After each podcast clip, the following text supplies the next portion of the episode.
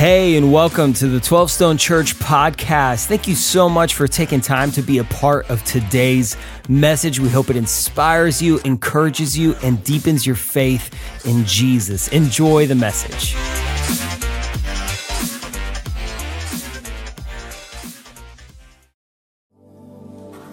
So, welcome to 12 Stone. If you're not seated already, go ahead and be seated. And I want to say it to you. Maybe it's the first time you've heard it, probably not. Merry Christmas. It's Christmas season.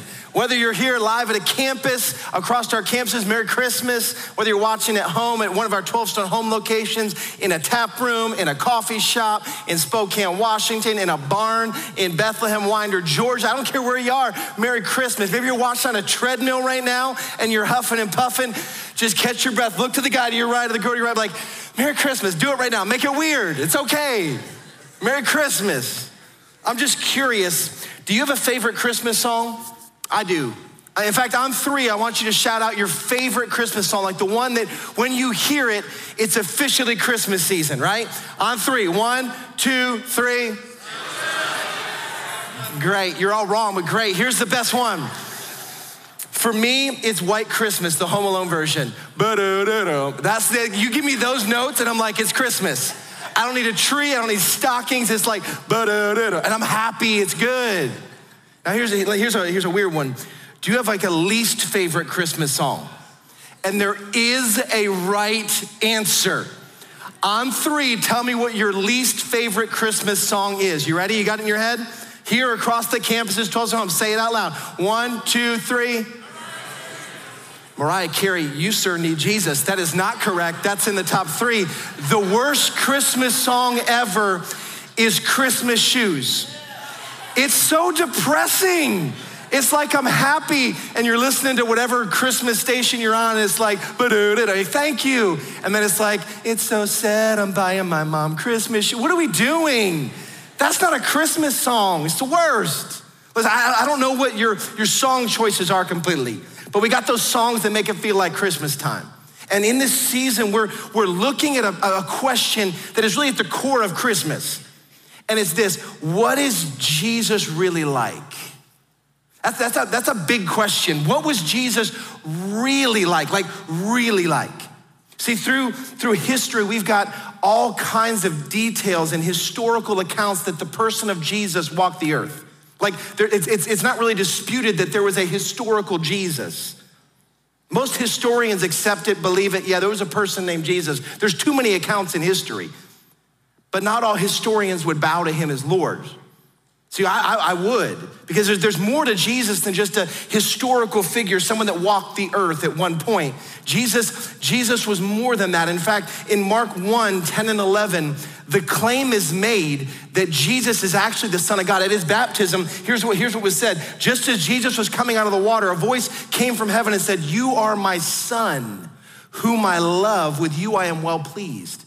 The claim of Jesus wasn't just as a historical figure, just a dude that walked the earth, just a good guy. It was the fact that Jesus claimed to be the Son of God. That's a big deal. And most, most people sort of know historically that at, at Christmas, Jesus was born. That's what we celebrate. Merry Christmas. And most people know the events of Easter, the death and resurrection of Jesus, and happy Easter. We, we sort of know the bookends. But there was 33 years in between that Jesus actually walked this earth. And if I'm honest, the, as I've read scripture over the years, I've read the account of Jesus numbers of times. And in my head, I've always sort of pictured Jesus as like floating three inches across the ground. Like he, he didn't ever use the bathroom. Like I, I don't think about Jesus. That's not the way I like to picture my Jesus. But he actually lived here, like flesh and blood. And he walked for 33 years on this earth. And, and if I'm honest, there's seasons where Jesus became a two dimensional cardboard cutout for me, right? There's seasons where, where Jesus just became like this religious historical symbol, and I, I lost the joy of my salvation. Can, can we just have moments of honesty here? There's, there's seasons where my faith becomes mechanical or just dutiful or, or, or, the thought that I'm sort of spiritually known, I'm just going through the motions. And listen, our prayer in this season, in this series, is that Jesus would restore the joy of your salvation. I've prayed that prayer more times than I want to admit. God, I'm going through the motions, but would you restore unto me the joy of my salvation? And God's answered that prayer numbers of ways over the years, but most recently, God answered that prayer for me as I sat inside of this sort of TV series called The Chosen. It was unbelievable to watch Jesus sort of play out through the pages of scripture, but in a medium that like messed with me. See, I watched through The Chosen, and listen, we're not canonizing The Chosen. It doesn't replace Scripture. Go read these stories for yourself. But The Chosen, it brought Scripture to life for me, and it restored a joy as I watched what Jesus was really like. And we have two prayers for you. Listen, if you're if you're a part of this series, we have two prayers. If you're a follower of Jesus, our prayer for you is simply this: that God would restore the joy of my salvation. Maybe you showed up and you feel like I do. It's dutiful, it's mechanical, it's just you're going through the motions and you're spiritually numb. This last season has made a lot of us spiritually numb. What if God would restore the joy of your salvation as you see what Jesus was really like? And maybe if you're spiritually unresolved, you're not a follower of Jesus yet, our prayer for you is that God would awaken me to the joy of my salvation. That would be your prayer that God, you awaken me to the joy of salvation in Jesus. You may have never bowed to Jesus. And you've had misconceptions in your head about what Jesus was really like. And maybe the Holy Spirit would awaken you to salvation. And what, what you're gonna experience at the end of the day is we're giving you an opportunity to bow your life to Jesus. And today might be the day you say yes to Jesus. Profoundly life changing. See, as we step into today's story, we said that over the last, the, these next sort of three weeks now, four weeks in the series, we're gonna pick a different snapshot of Jesus that's in scripture and is portrayed in The Chosen. And today I wanna go ahead and just give you the big idea off the top. What is Jesus really like? He loves to restore broken things. That's what Jesus was like. He, he found great joy in restoring broken things. And today we're going to be inside of Luke chapter 5, verse 12. And if you want to follow along in scripture, grab your Bibles. We're going to literally unpack these two stories in, in Mark or Luke chapter 5. So go ahead and grab your Bibles with me. And we're gonna unpack what it looked like. You see, last week we talked about Jesus, and you, you got a chance to be introduced to Jesus and the character that they, they picked for him in The Chosen. And Jesus filled up Peter's boats. We got a chance to meet the brash and brazen Peter. And then after his boats were filled, Jesus said, Peter, follow me. And he left it all behind. And then he called James and John, the brothers, and said, You follow me too. Jesus is sort of building his crew, he's building his posse of disciples, and he's early on in this journey. And today we jump into the next piece of this story. And in order to understand where we're headed today, you have to understand something historically. See, in Bible times, there was something called leprosy. And I ever heard the term leprosy before? Yeah, leprosy was a disease back then that was incurable. It was a skin disease, and it would cause the skin tissue to de- degenerate, to rot, and to form open sores. It was extremely painful. And here's what was almost worse like, you didn't really normally die from it, it just it just attacked your skin, and you'd have dead pockets of skin all over your body, and they didn't have a known cure. And it was worse than just a disease because when you got leprosy, it was very contagious. And so since they couldn't cure it, they would literally send you into leper camps. You'd have to leave your job, your family, your friends, the place you lived, and they would segregate you out here. And you'd say, listen, you have to live out there. And the only way you can come back to humanity is if somehow the disease cures up and you go to the high priest and the priest looks at you and says, All right, the leprosy's gone, you can come back. It was a life changing sentence. When you were declared a leper, you had leprosy, everything changed. In fact, I want you to see from the chosen what would it have been like to live as someone with leprosy in biblical times? Check this out. You're a liar.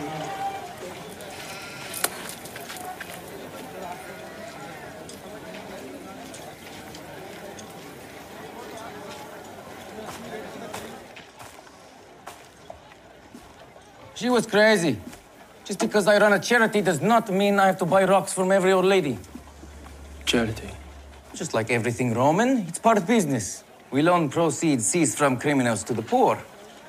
And others. You're passing through. I do not recall seeing you before. I come from Tyre. The mallet is carved of maple from Sidon. The chisels are bronze. The trowel is tin from Phoenician ore. Hmm, my, my. Why would anyone want to part with these? I'm on my way to the Dead Sea. Shalom, pilgrim. Lucky me. I do not often see items of such quality. If only they were not brought in by some stranger passing through. They weren't stolen, if that's what you're saying.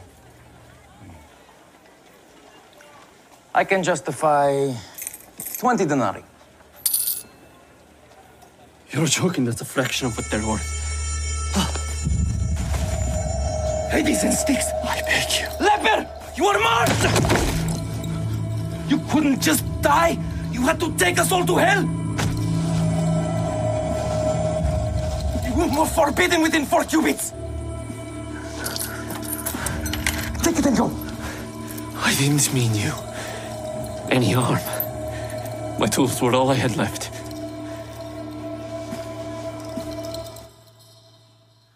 You feel the weight of that? What, what did it look like to have leprosy is that you, it's not just you have like a disease or a cold, you were separated. Like you couldn't even do life. He was selling the tools of his trade because he had no use for them. He was trying to survive. You see, this man was experiencing the weight of brokenness, what leprosy caused in him. And this is where Jesus shows up. This is where we get a chance to see that, listen, Jesus loves to restore broken things. In Luke chapter 5, verse 12, here's how the story starts. While Jesus was in one of the towns, a man came along who was covered with leprosy. When he saw Jesus, he fell with his face to the ground and begged him, Lord, if you are willing, can you make me clean? Jesus reached out his hand and touched the man. I am willing, he said, be clean. And immediately the leprosy left him. In fact, I want you to see how The Chosen portrays this scene because it's just beautiful to watch how Jesus reacts to someone who's broken. A stranger pushed out, like, don't come near us. And watch how Jesus deals with this man. Check it out.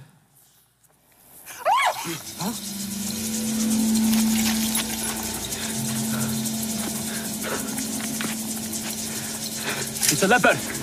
Stay back. Cover your mouth. Don't breathe his air. Don't come any closer. It's okay, John. It's okay. Rabbi, Rabbi, Rabbi, you cannot. His disease. You.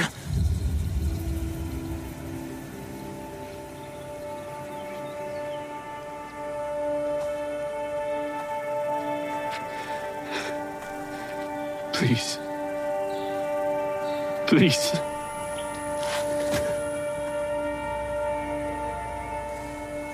Please don't turn away from me. I won't. Lord, if you are willing, you can make me clean. Only if you want to, I submit to you.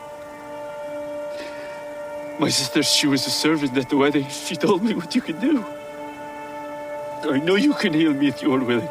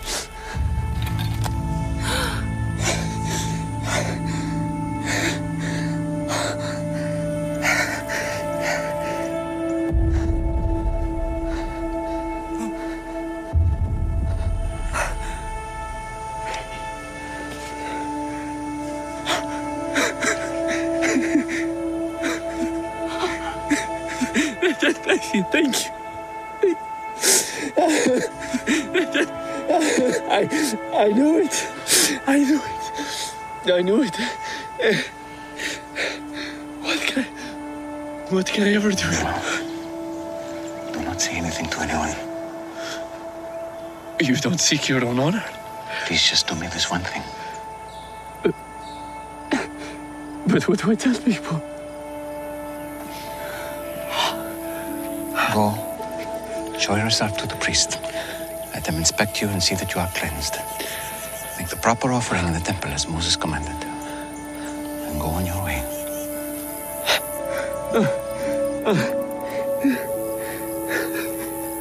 Who has an extra tunic? Just one of you, just one of you. That's enough.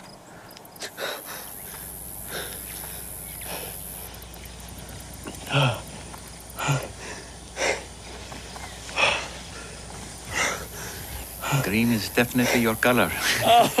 Not too shabby.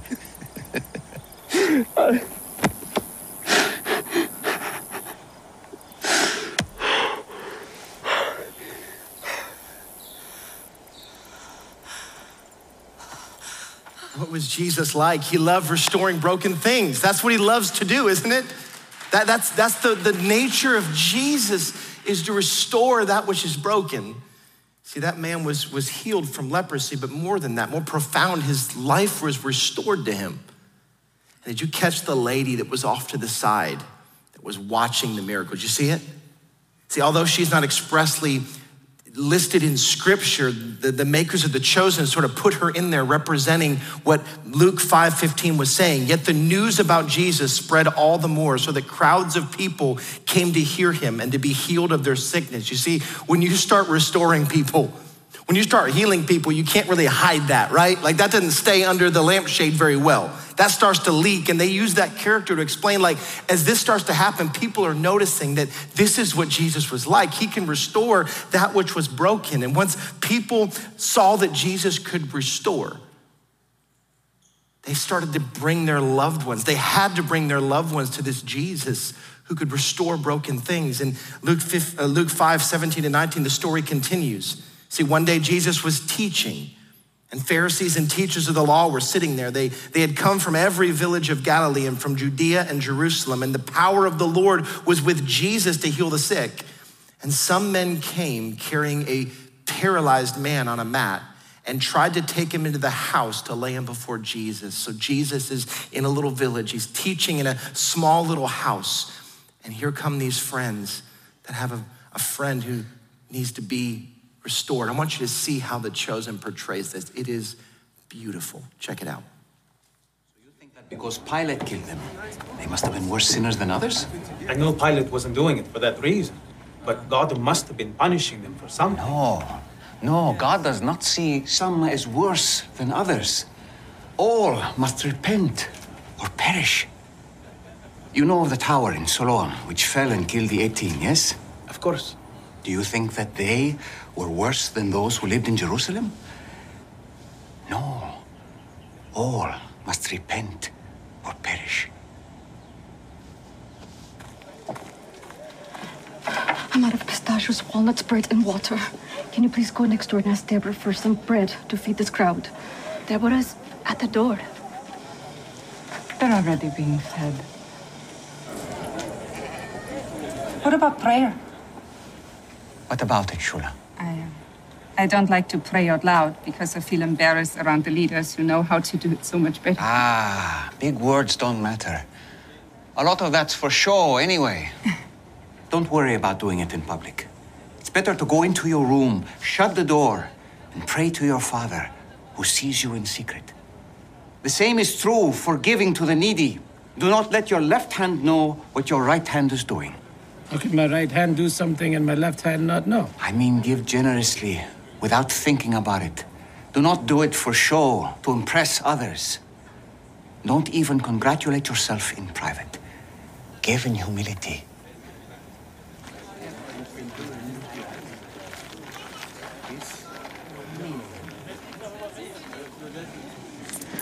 Come. Come.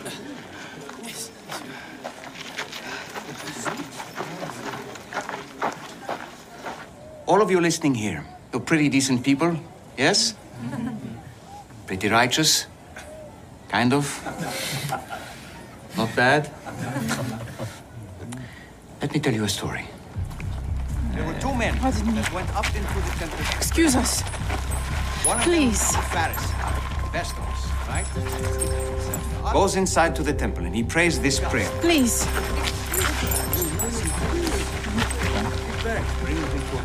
Where are you going? Please. We need to see Jesus. There's no room up there. He's paralyzed from the waist down. He can't stand. No, there, there, there is definitely no room then. Simon, he deserves to hear Jesus as much as anyone else. Hello again. I'm so glad I found you. My friend, you're here. Look, why do you need to get closer? I saw what your master did to the leper. I know what I saw. We're trying to keep that under wraps. For now. Look at this crowd. Imagine what we'd be up Please. against. Please, help me get my friend to him. We've got company. I'll talk to them. I'll talk to them. Come with me.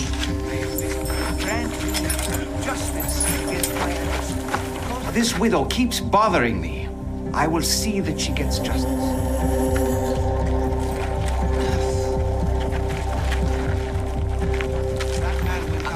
There's too many people. But you know him. Can't you get us any closer? I don't want to interrupt the teacher by causing a scene. What if you were me? Wouldn't you want your friends to make a scene? I was you once. Even though I don't give a cause of this without. What about the roof?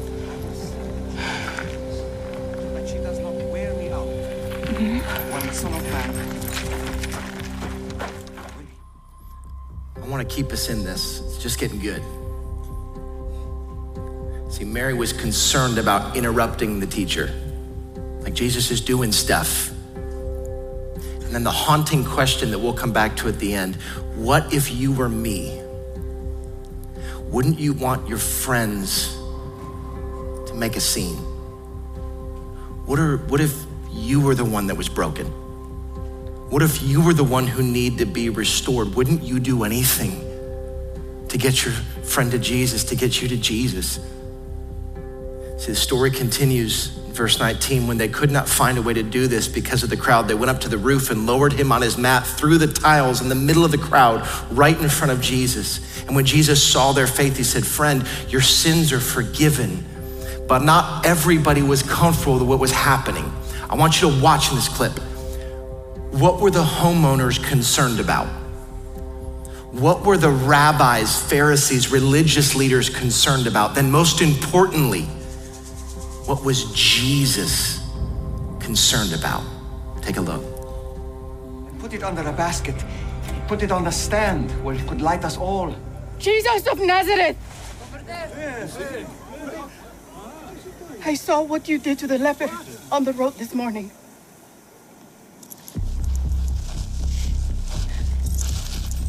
My friend has been paralyzed since childhood. He has no hope but you. Please, do for him what you did for the leper.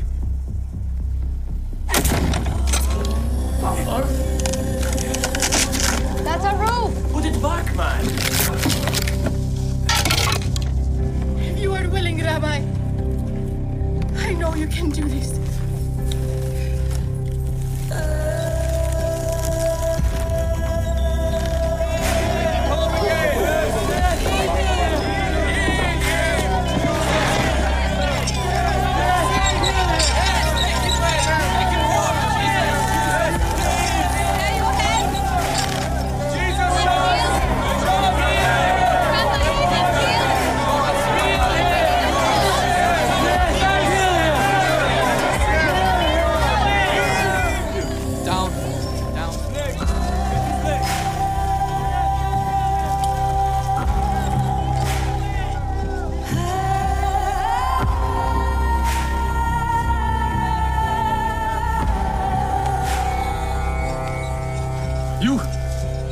Authority do you teach?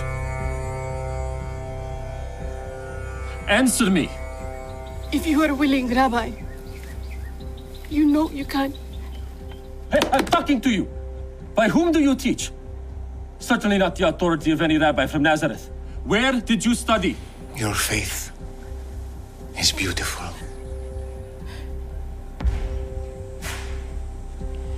Son, take heart.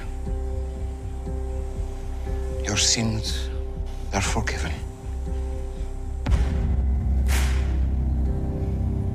Who is this who speaks blasphemies?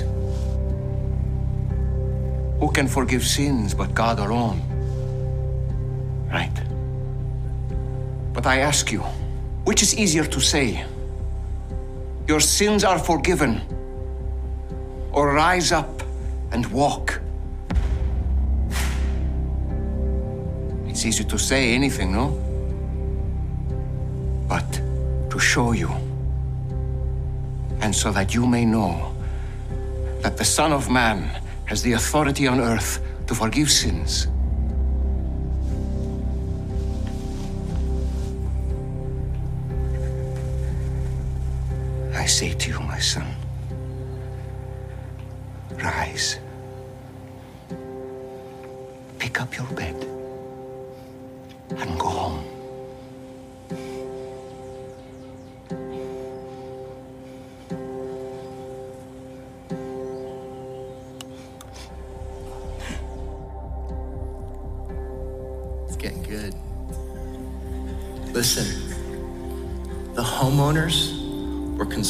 Their roof. Put it back. The religious leaders were concerned about protecting their religion. And Jesus was concerned about restoring the broken man in front of him. That's who Jesus is. What was he like? He didn't care about roofs. He didn't care about religiosity. He cared about restoring broken things, broken people. That's who he is. See, we're about to see what it looks like when Jesus restores. And here's what it says in Luke 5 26. Immediately he stood up in front of them, took what he had been lying on, and went home praising God. He was healed. Everyone was amazed and gave praise to God. They were filled with awe and said, We have seen remarkable things today. I want you to pay attention to what joy looks like. See, when you've been restored, there is joy.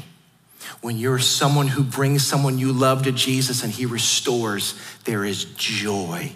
Enjoy the close of this story.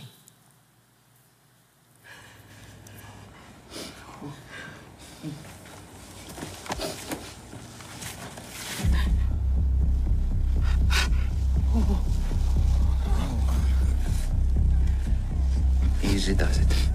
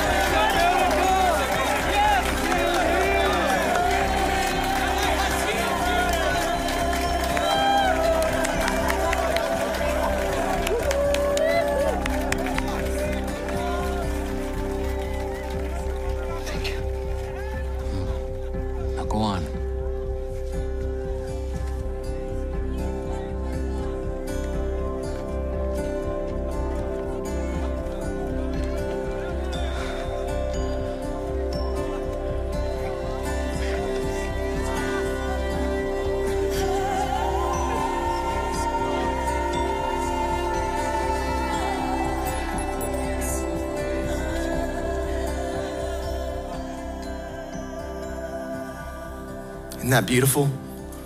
That's who Jesus was, and that's who Jesus is. See, when Jesus restores broken things, the response is always joy, right? Like when Jesus restores broken things, there's always joy. And why does that story stir your soul? Like, why does that story move you?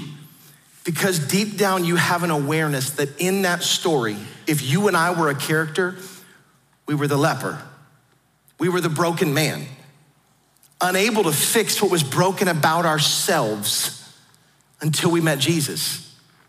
Like, if you're honest, you know deep down you have this sneaking thought, this suspicion that I am the broken character in this story.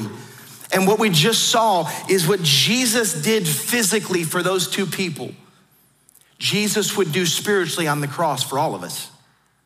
See, this church is full of a bunch of broken people who Jesus restored. This church is full of a bunch of broken marriages that Jesus restored. This church is full of a bunch of former addicts that Jesus broke free from the chains of addiction and he restored. This church is full of people like that. That's what Jesus does. What was he like? He loved to restore broken things. If you could have seen who Jesus was and who he still is, he loves to restore broken things. You see, we, are going to close each teaching with just a few simple observations. I could teach a thousand things. If you knew how many times I sat in this chosen episode and just thought, I could say this, I could say that, I could say this, because it's so beautiful, it's so captivating. But I want to talk to two groups. I want to talk to those who are followers of Jesus. And here's what that means you were broken yourself, spiritually distant from God, and you've bowed to Jesus, and He's restored you back to your Father in heaven. That's what salvation is and you've claimed the name of Jesus, you've bowed to it, that's the first group. And if, if you know Jesus, listen, it's not enough to know that Jesus can restore. You have to do something about that. Go back to the lady character in The Chosen that saw what Jesus could do with the leper. How cruel of her if she would have watched that play out, know she has a friend who is broken in need of restoration, of healing, and not even bring it up. See, last week PK talked about the definition of deep know, be, do. And deep is not just knowing what's true, it's being like Jesus and living out, doing what is true about being a follower of Jesus. And something that I think that is broke in us is listen, we know things to be true about Jesus, and yet we don't do anything about it. See, back to that haunting question what if you were me? Wouldn't you want your friends to make a scene? And you know what I think's happened for many believers, myself included? We are unwilling to make a scene to bring our friends to Jesus. Don't, don't miss this. It, it's so complicated to think about bringing Jesus into your workplace students bringing Jesus into conversations at school. But you know deep down that only Jesus can restore broken things. Only Jesus can fix that marriage or that addiction or that sin condition before God. Only Jesus. And yet we hesitate to rip the roof off someone's life and say, it's only Jesus. We hesitate to make a scene because, like Mary, is like, I don't want to interrupt the life of what's going on around here. And maybe what God wants to do is to restore the joy of bringing people to Jesus. See, if your faith is flat and mechanical and just duty oriented, checking boxes, and you go, I don't have the joy of my salvation, when's the last time you brought someone to Jesus? Because I saw the joy on the friend's face. Did you see it? Like those friends were just as full of joy as the guy who was healed. How many times have you seen someone standing next to a baptismal tub watching their son or daughter baptized going, That is joy? Friends and small, small group people that stand next to the tub and go, We've been working on this guy, bringing him to Jesus for years, and they come out of that tub and we see joy. See, maybe what you need is not more knowledge of what Jesus can do, but more doing. And maybe it's time that God would awaken a church and say, Listen, we're gonna cause some scenes to bring our friends to Jesus. Maybe I'm gonna bring up conversations that I was afraid to bring up because listen, how many times have you sat around the lunch table at school and people bring their problems and we offer trite advice? Hey, try this, man, toe the line, keep, keep going. When you know in your soul, only Jesus can fix that. How many times you sat around a water cooler or at the bar after work and you're talking and this guy's like, dude, my marriage stinks and this is frustrating and dude, my finances are out of whack and I got this stuff. And you're like, hey man, think about this. Have you tried Dave Ramsey? Dave Ramsey's great, but only Jesus can restore what's broken, church. It's time that we, we, we cause a scene to bring our friends to Jesus. See, when she saw that Jesus could restore what is broken, she did whatever it took to bring their friends to Jesus. And I feel like we've gotten away from that. If I had a burden for our territory, it would be that people are walking around broken and they don't even know it. And there's a bunch of us that know what Jesus can do, we know it. But we're so concerned with causing a scene that we don't even bring him up. And I get it, there's a pressure. If you invite a friend to church or if you bring up Jesus in a conversation, you're like, I know what Jesus did for me, but I don't know what he'd do for them. And you start to feel the weight of, I'm responsible that if they show up to church or if I bring up Jesus, that what if it doesn't happen for them? Here's the good news the weight is not on you. Your job is to bring people to Jesus, his job is to restore. I have never restored someone back to God, only Jesus can do that. I've never restored broken things in people. Only Jesus can do that. The weight of restoration is on Jesus, not on you. But your job is to pick up a corner and carry a friend to Jesus. And maybe it's as simple as this. I've seen people doing this online. Maybe it's as simple as for Christmas Eve, you post, listen, I'm saving a row at the three o'clock service at my home campus. Anyone who wants to join me, let me know. I'll save you a seat. That's a first step. Get them around the things of Jesus, bring them into the presence of God, and see what He'll do. Some of you, it's you're gonna have to get bold and bring Jesus into conversations you didn't used to. When they start spilling their guts about life, you don't have to be weird and cramming it down their throat, but you can say simple things like, listen, I don't know about you, but I was like that too, but Jesus restored this in me.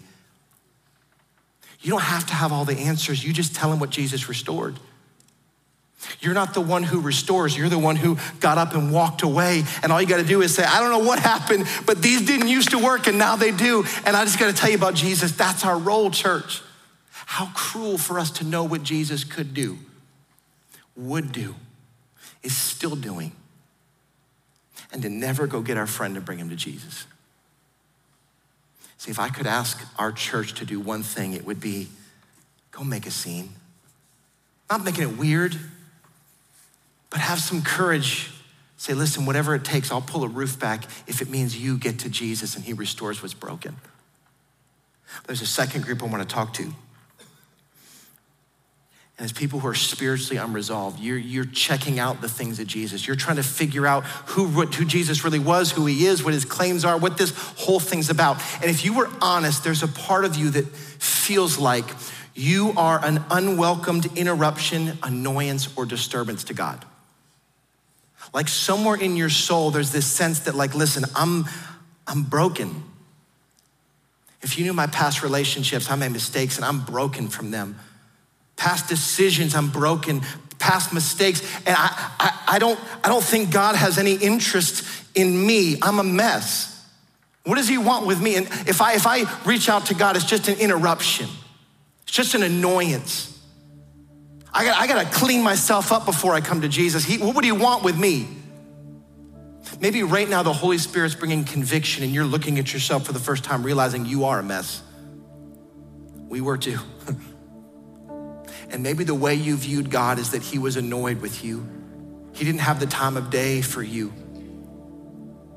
And what you saw in this story is that everybody on that scene was low key annoyed with the distraction of the guy coming to the roof. The homeowners were concerned that their property was being damaged. The religious leaders were concerned because their livelihood through religion was sort of getting messed up.